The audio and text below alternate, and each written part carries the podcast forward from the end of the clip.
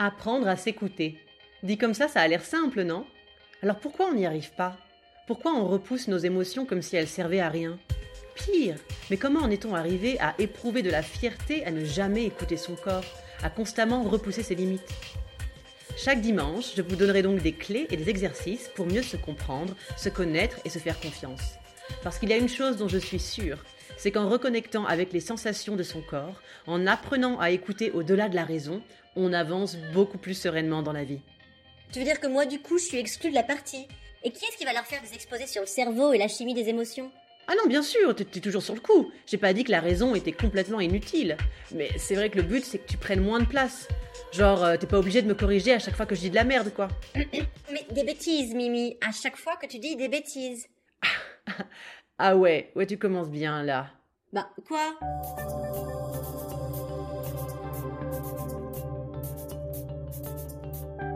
Épisode 4 5 exercices pour empêcher le mental de pourrir notre intuition.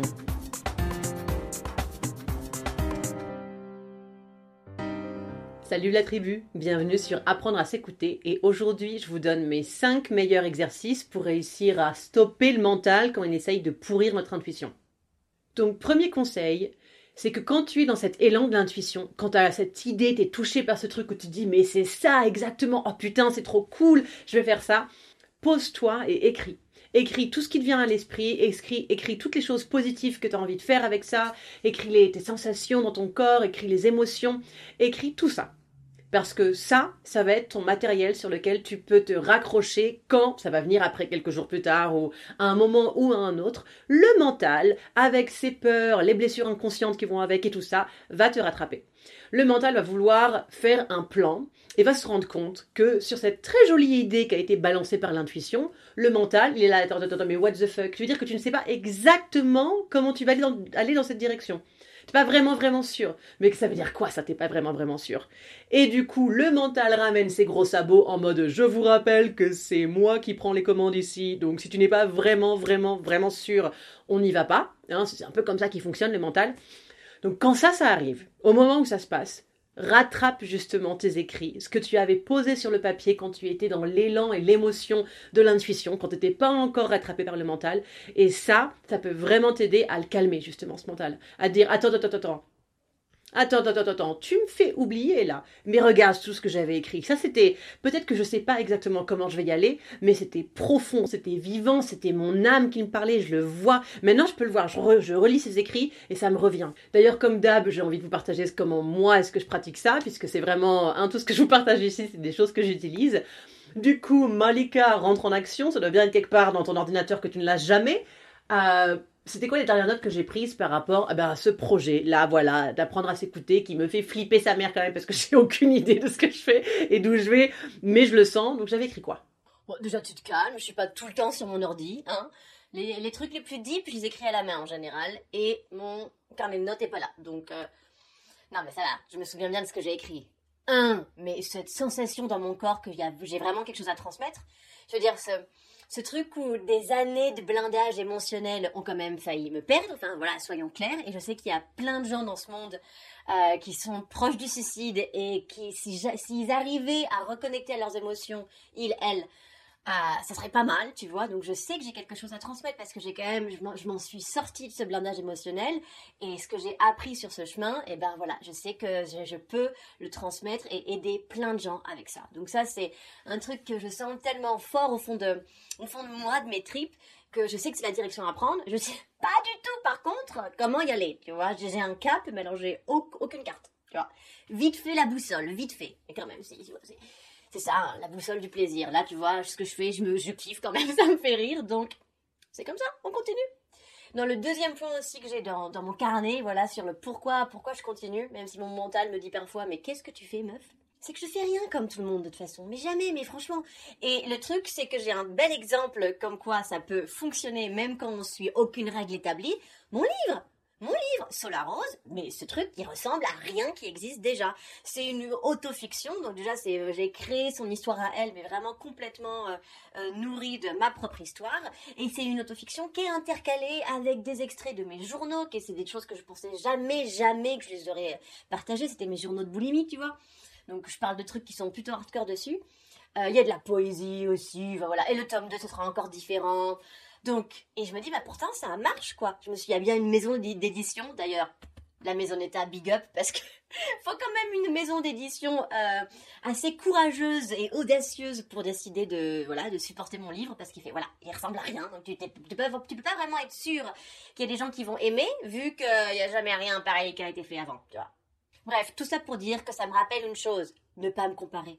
Ne pas me comparer. Voilà c'est tout je fais les choses comme je le sens et on verra bien mais ne pas perdre son temps à se comparer Et ouais, tu vois, je m'en souvenais même plus que j'avais écrit ça. Oui, tu devrais le relire. C'est pour ça qu'on le pose sur papier, c'est pour se souvenir à quel point c'est fort et, et intense. Un autre truc d'ailleurs qu'on a écrit, c'est la sensation de joie, mais vraiment profonde et si délicieuse à chaque fois que je fais un atelier d'écriture thérapeutique. Et euh, les retours aussi sont super cool, donc euh, voilà, ça, ça, ça nourrit. Passons à la pratique numéro 2. Il y a un truc infaillible pour sortir du mental. Reviens au corps. Reviens au corps. J'ai vu une petite vidéo il y a pas longtemps, j'ai bien aimé comment la nana elle l'expliquait. Elle disait tu vois en fait ton, son cerveau limbique qui est entre le cerveau reptilien et le cortex cérébral, ce que je vous disais aussi dans ma vidéo sur les émotions. Et ben en fait, quand tu as le cortex comme ça là qui vient sur le, le- le- les, informations du cerveau limbique qui sont donc des émotions, qui sont des choses que tu ne contrôles pas, et quand le cortex veut essayer de mettre du contrôle, genre non non non non mais attends attends attends je peux contrôler euh, ces émotions ou je peux donner du sens à ces émotions, le meilleur moyen de ne pas se laisser embarquer comme ça, c'est de revenir au cerveau reptilien, c'est-à-dire tes capacités de survie les plus basiques et donc en fait les sensations dans ton corps. Alors il y a plein de méthodes, je t'en énumère quelques-unes. Bon ben, danser, évidemment. Euh, se masser, voilà, prendre le temps de se masser le visage euh, avec différentes forces, tu vois. Et pareil sur les bras, les pieds, les jambes, masse-toi. Masse, et vraiment euh, en étant dans le moment présent, quoi, tu vois. Masser, ça permet de revenir dans son corps et de le sentir. Le shaking aussi, Si t'as jamais entendu parler du shaking, ne t'inquiète pas, je mettrai un lien de vidéo dans la description du podcast. aller se balader.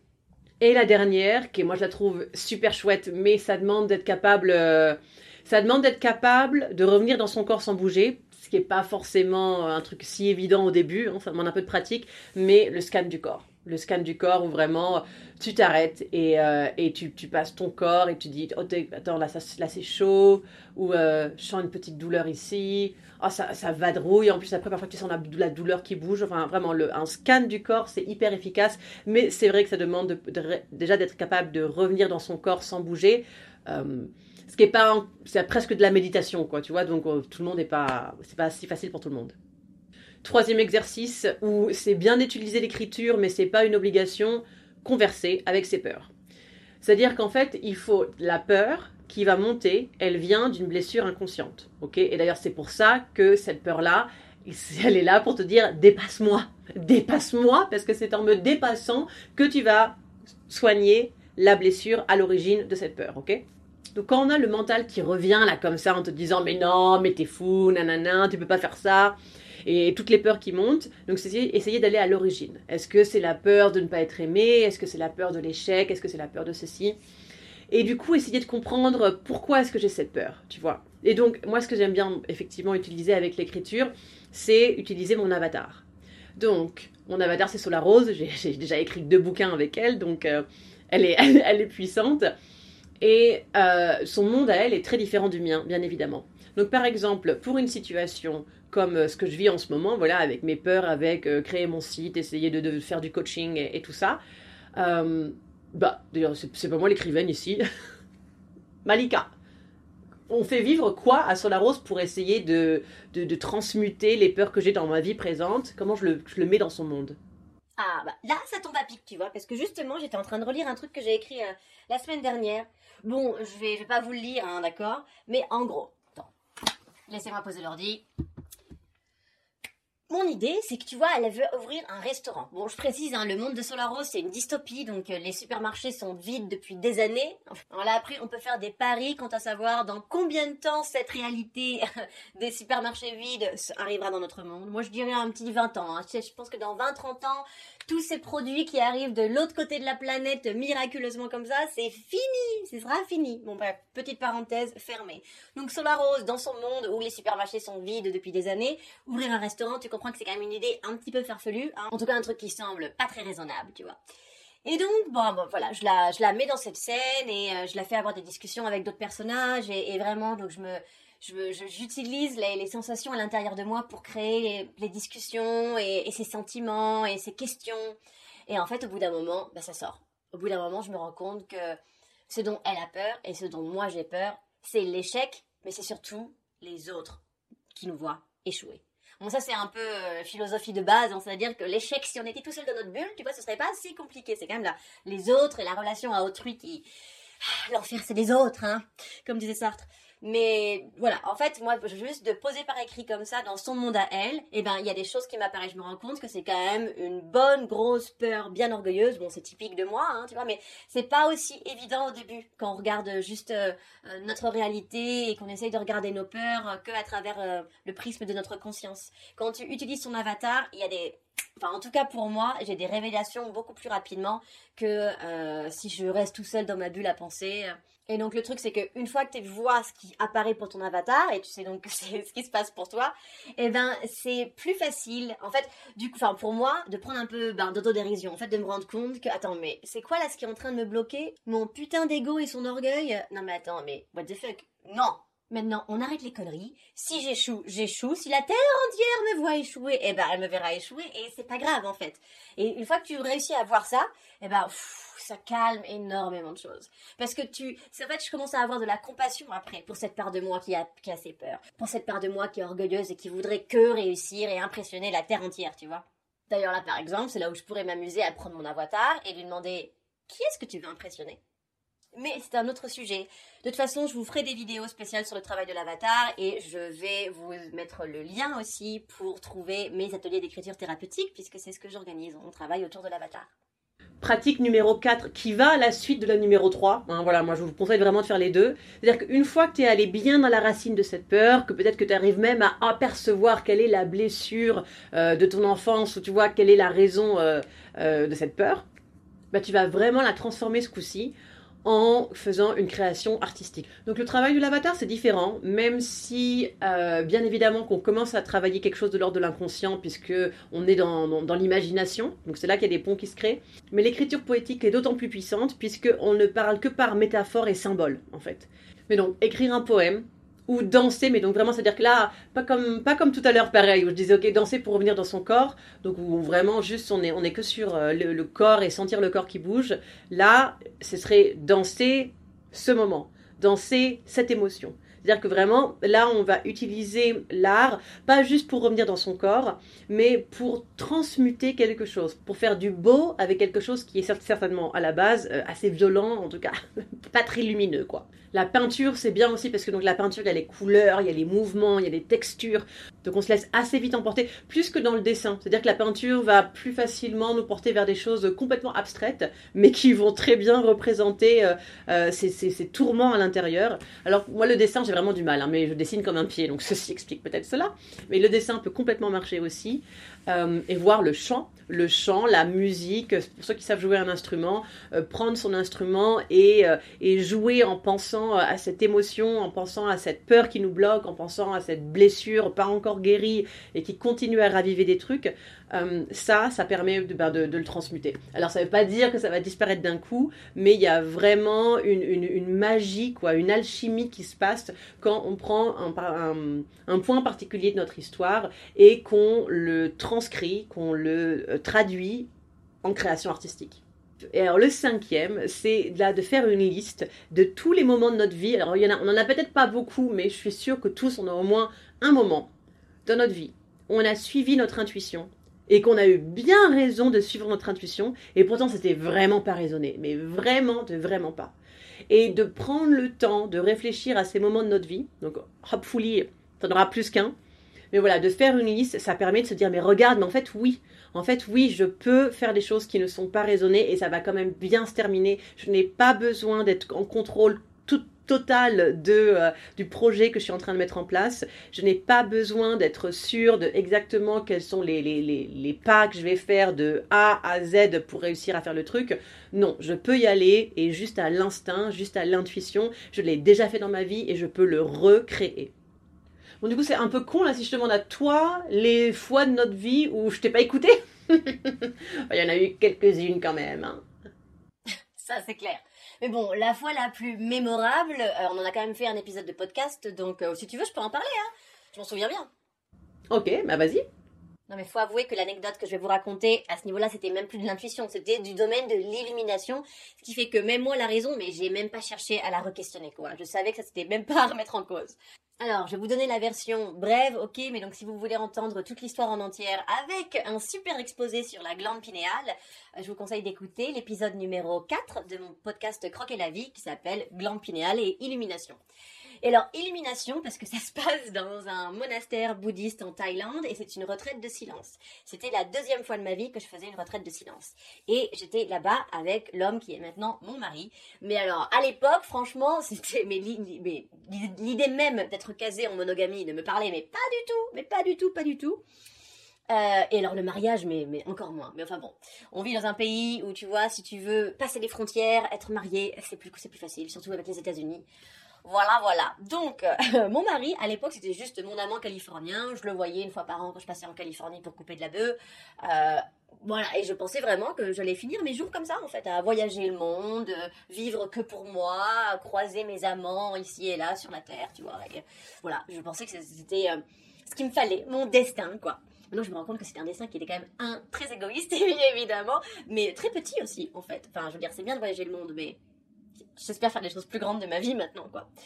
Bref, toujours est-il, on est dans ce euh, monastère à faire cette semaine de silence. Euh, moi, c'est la première fois que je voyage avec quelqu'un. Hein. Je suis pas très douée pour les concessions, donc euh, j'avais un peu peur de comment ça allait se passer. Mais je me disais, allez, pourquoi pas? Il est quand même cool, on s'entend bien. S'il y a quelqu'un avec qui je peux voyager, c'est sûrement lui. Bon, bah, pendant la semaine de silence, ce qui s'est passé, alors je vais pas vous faire l'exposé de comment j'ai activé ma glande pinéale, mais il y a un truc qui s'est passé et j'ai su. Je l'ai su d'un coup, d'un seul. Il fallait que je le suive. Il fallait que je le suive parce que là, de toute façon, ça faisait quand même déjà 4 ans et demi que je voyageais non-stop, solo. Euh, et je me disais, bon, ok, voyage, c'est cool. Je coupe de la weed en Californie, je voyage. Je coupe de la weed en Californie, je voyage. Euh, but what else, quoi, tu vois? Et là, illumination. Écoute, je n'ai aucune idée, mais je sens qu'il faut que je m'investisse euh, dans, dans une histoire avec ce mec, quoi. En fait, vraiment, il faut que je le suive. Et euh, donc à la sortie euh, de la semaine de silence, je lui ai dit, je lui ai fait, écoute, euh, quand je reviens en septembre en Californie pour la saison, je vais venir avec mon visa touriste comme d'hab, mais je vais rester. Je vais rester, je pense qu'on devrait vivre ensemble. Je, rigole pas, hein, c'est vraiment, ça a été comme ça. Et lui m'a fait, il a réfléchi un petit peu quand même. J'ai réfléchi avant de parler, contrairement à moi. Et il m'a dit, ouais, mais grave, what a good idea. Et, mais la meilleure décision de ma vie, évidemment. tu vois, la meilleure décision de ma vie. Ça, c'est sûr. J'ai vraiment trouvé euh, le yang to mon yin, alors que c'est plutôt. C'est un peu lui qui m'a donné du yin à mon yang. Bon, bref. Et le truc, c'est que donc, entre quand j'ai pris cette décision, on était en février, et l'arrivée en Californie, c'était en septembre, parce que j'avais un autre voyage en solo euh, euh, entre les deux. Et donc, c'est quand même plusieurs mois, ok, plusieurs mois. Et je n'ai jamais, jamais, jamais re-questionné cette prise de décision. Je savais tellement profondément à l'intérieur de moi que c'était la chose à faire. J'en avais rien à foutre de pas avoir de papier. J'en avais rien à foutre de pas avoir de plan. J'étais là, c'est la chose à faire. C'est la chose à faire. J'y vais. Je réfléchirai plus tard. On verra plus tard. Et, euh, c'était voilà, évidemment la chose à faire. Et pour moi, c'est un, beau souvenir, c'est important de me le rappeler. C'est important de me rappeler comme parfois on peut vraiment être touché par euh, une idée, une intuition, quelque chose qui fait vibrer notre cœur si fort que là, même là, la raison, elle se plie. La raison, elle se plie, elle est là. Je peux rien dire. Tu sais pas ce que tu fais, mais vas-y. Voilà, apprendre à s'écouter, c'est terminé. J'espère que ces cinq petits exercices vous aideront dans votre vie au moment où vous sentez le mental qui vous rattrape alors que l'intuition, elle est là, vous savez que c'est ce rêve qu'il faut suivre. Donc je vous envoie des bisous et je vous dis à dimanche prochain.